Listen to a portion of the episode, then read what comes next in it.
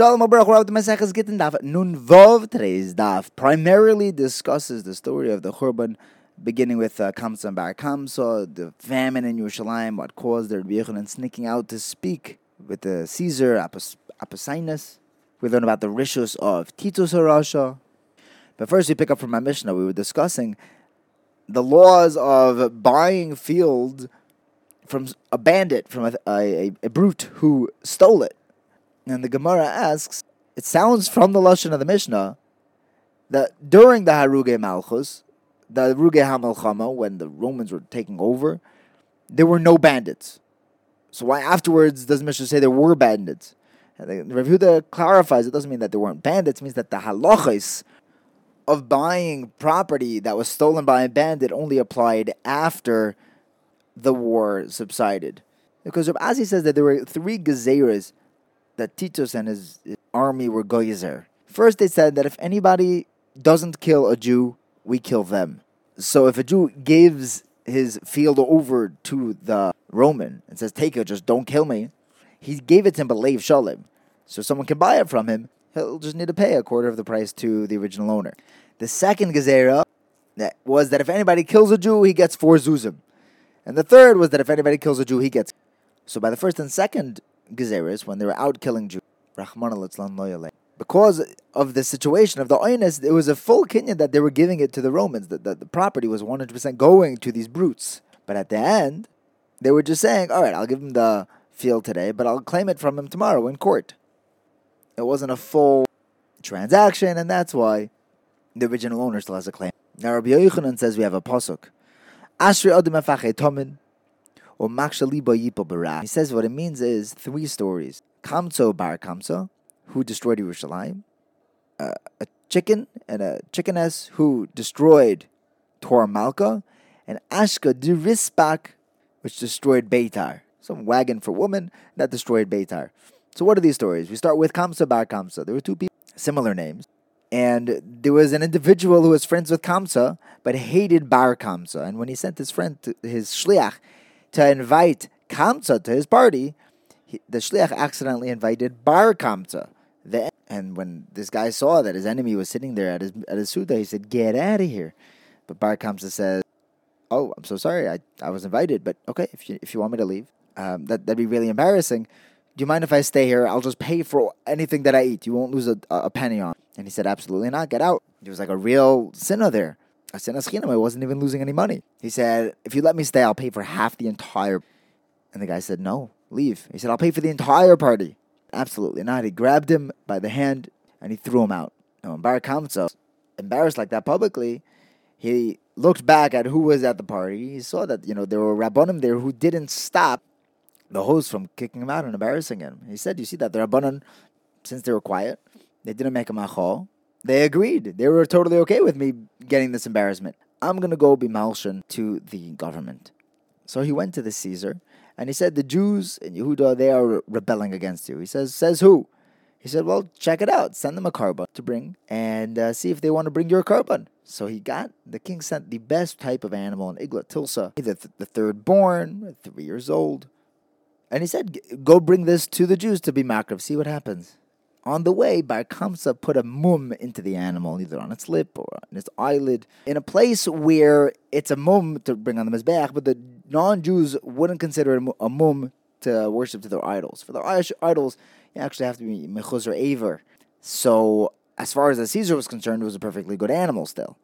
Now, the Rabbanon were placed in this quandary because they just received a korban from the government, from the king, from the Caesar, and it's puzzle for a korban. So they thought maybe we should still bring it because of Shalom Malchus, even though it's a puzzle korban.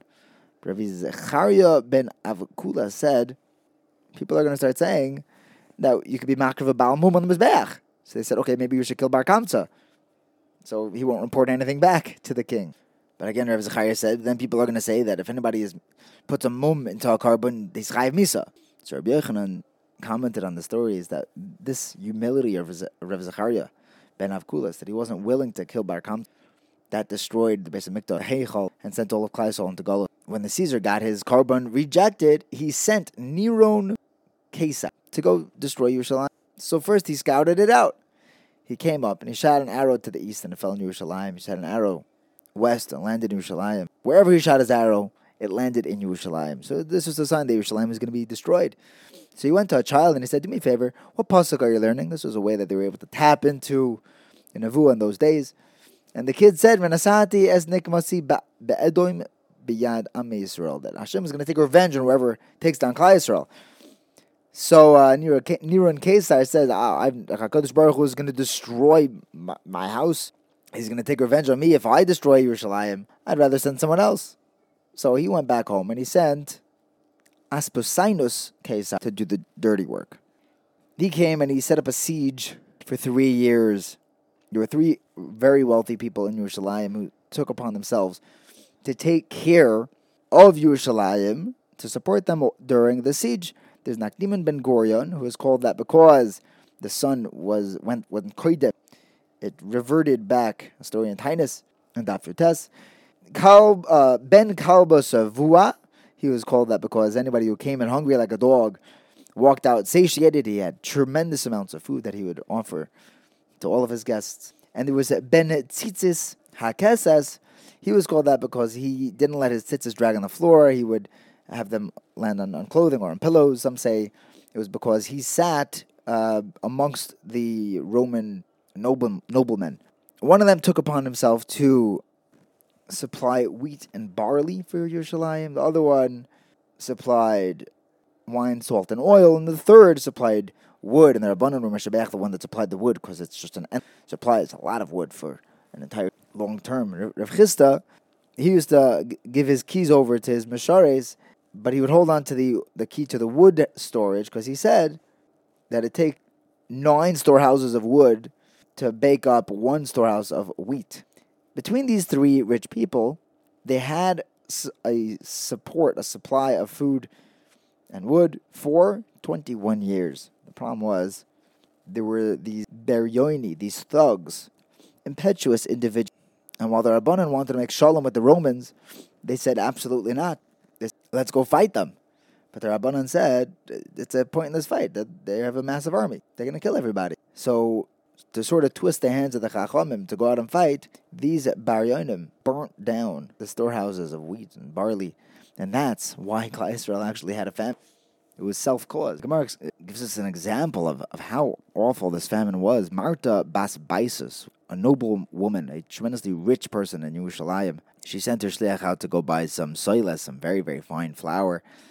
But by the time the shliach got to the store, it was all sold out. So he came back home and said, and said, uh, "Sorry, ma'am, they only have white flour." She said, "Okay, get that."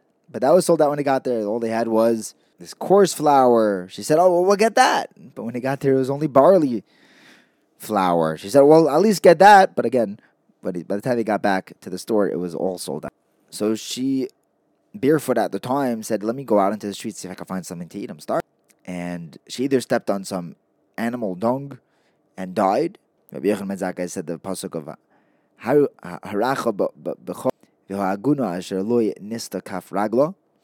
Some say that she stepped on a fig from Rav Tzadok, and she was so finicky. She was such an istiness that she died from that. What's the story with Rav Tzadok and his figs? Well, Rav Tzadok, he used to fast for 40 years so that Yerushalayim shouldn't be destroyed. When he needed to eat something to stay alive, you could see the food going through his system from outside his body. That's how emaciated he was. When he was healthy, they would, in order to bring back his health, they would give him a fig to suck on, just to take out some of the juice, and he would throw away the rest. And this is what uh, Marta Babaiso stepped on, one of those thrown away figs. When she was dying, she took all her gold and silver, threw it out into the street, and said, "What's the point of it? I can't. I'm, I'm dying with all my gold and silver." And like the pasuk says, "From that they'll throw their silver out outside."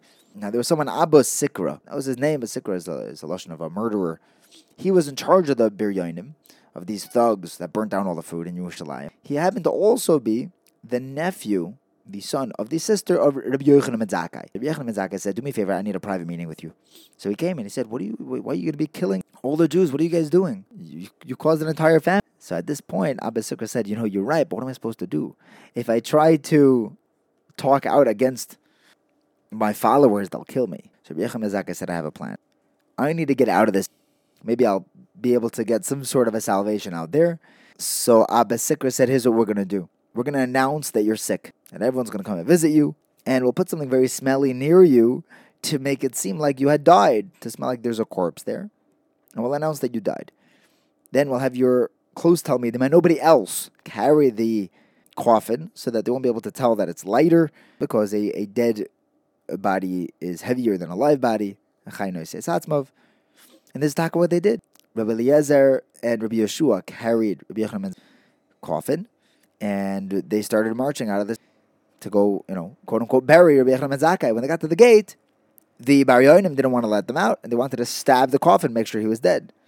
So they said, no, you can't do that, because then the Romans are going to say that these Jews stabbed their rabbis. said, okay, well, they wanted to push them around. And again, they said, they're, they're going to say that you push around your rabbis. Okay, so they let them out. They got through that checkpoint. And he went straight to the Caesar. He went straight to Aspusinus. And when he uh, entered his tent, Rabbi ben said, Shalmo alecho malko, shalmo alecho malko. And Aspusinus responded by saying, You deserve death twice over. Number one, you're calling me a king and I'm not a king. Either some explained that he said, You're mocking me that I'm a king, or he was saying, If you call me a king, the king's going to kill me. Or you're chayiv misa for calling someone else besides the king the king. And second of all, if I was the king, what took you so long to get here?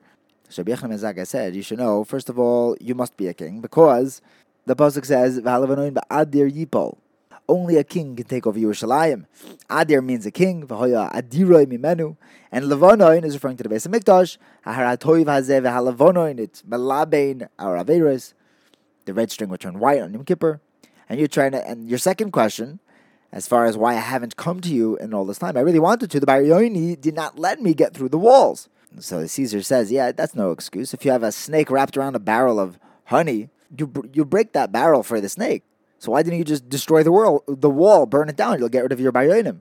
And for some reason, Rabbi Yechim didn't have a response. Rabbi Yosef says, some say it's Rabbi Akiva, the pasuk of Meshiv Cha'achohim Achor Yisochel. That Hashem took away Rabbi Yechim Zakkai's wisdom because he should have answered that ideally you want to get rid of the snake and save the barrel. We don't want to just knock down the barrel and waste all the honey. I didn't want to just destroy all the walls of Yerushalayim. While he was there talking with the Caesar, a messenger came from Rome and said, Aspasinus, get up. You are now Caesar. All the uh, uh, Romans, they decided that you were taking over. Right? The Caesar died. So Aspasinus was in the middle of taking off his shoes. He had one shoe off and he couldn't get the other shoe on. So he said, why, why is my shoe not fitting? He tried taking off the other shoe and it wouldn't come off. So his shoes were just stuck. His feet enlarged. What's going on? Rabbi Yochanan said, don't worry about it. You just heard good news. And the Pasuk says, Shema toiva tidoshin etzem. That bones swell when hearing good news. So he says, what am I supposed to do? I want, how am I going to put my shoes on, right? This is where, what, what he's worried about as Caesar. Everyone's got to put on their shoes. So he said, Rabbi Yochanan said, get someone that you hate to pace, walk around in front of you. Because the pasuk says, "V'rach necho tivash goram." That'll make your bones uh, deflate. He did that and it worked. He got his shoes back on. Why? So Poseidon tells Rabbi Zakkai, "Look, you're such a chacham. You just helped me out big time. Why didn't you come to me sooner?" He said, well, "I told you. Uh, we had the Bar Yonim." He said, "Yeah, but I told you just burn down the wall." He said, "Look, I'm not going to destroy Rome. I'm the Caesar now. I'm not going to destroy Jerusalem. I'm going to go back and send some other general here to destroy Jerusalem. But ask me what you'd like, and uh, I'm indebted to you. You help me out. So he has three things. Rabbi Yechon said, please give me Yavna and its Chachamim, save Rabbi Gamliel's family, Rabbi Malchus Beis David, and send doctors to Rabbi Yitzchak, keep him healthy. And Rabbi Yosef again, or maybe Rabbi Kiva says this, the pasuk of Meshav Chachamim Achor V'daitum Yisachel, that Rabbi Yochanan Zakkai could have asked to leave Yerushalayim alone. The reason he didn't because he was worried that he that if he asked for something too big, he wouldn't even get the small things that he asked for. Which Lamaisa, those little things were what kept Klal Yisrael through the Churban, through the Gullus. The doctors came to Yitzchak and they nursed him back to health. First, they gave him some water with a bran. The next day, they mixed the bran with some flour, a little thicker. And the next day, with, with flour, even thicker until slowly his stomach started expanding a little bit at a time. Because going from 40 years of starvation, emaciation, to eating chocolate bars is uh, deadly. Now, Aspasinus back in Rome sent Titus Harasha to, to destroy Jerusalem. And the Pasuk says, Va'omar, ay Elohim tzur chas yuboy. That's Titus Rasha. He was chiref, gidef, he would, he would mak Hashem, everything was out to, to fight against Hashem. What did he do? He took a Zaina and went into the Kodesh Kadashim, unrolled a Sefer Torah, and committed the Avera right there. He took a, a, a sword and, and stabbed the Parechas. It's unimaginable. A nace happened that one, that blood came out from where he stabbed the Parechas, so that he thought that he killed uh, the Gemara wouldn't even write that he killed Hashem. It says. Pasuk says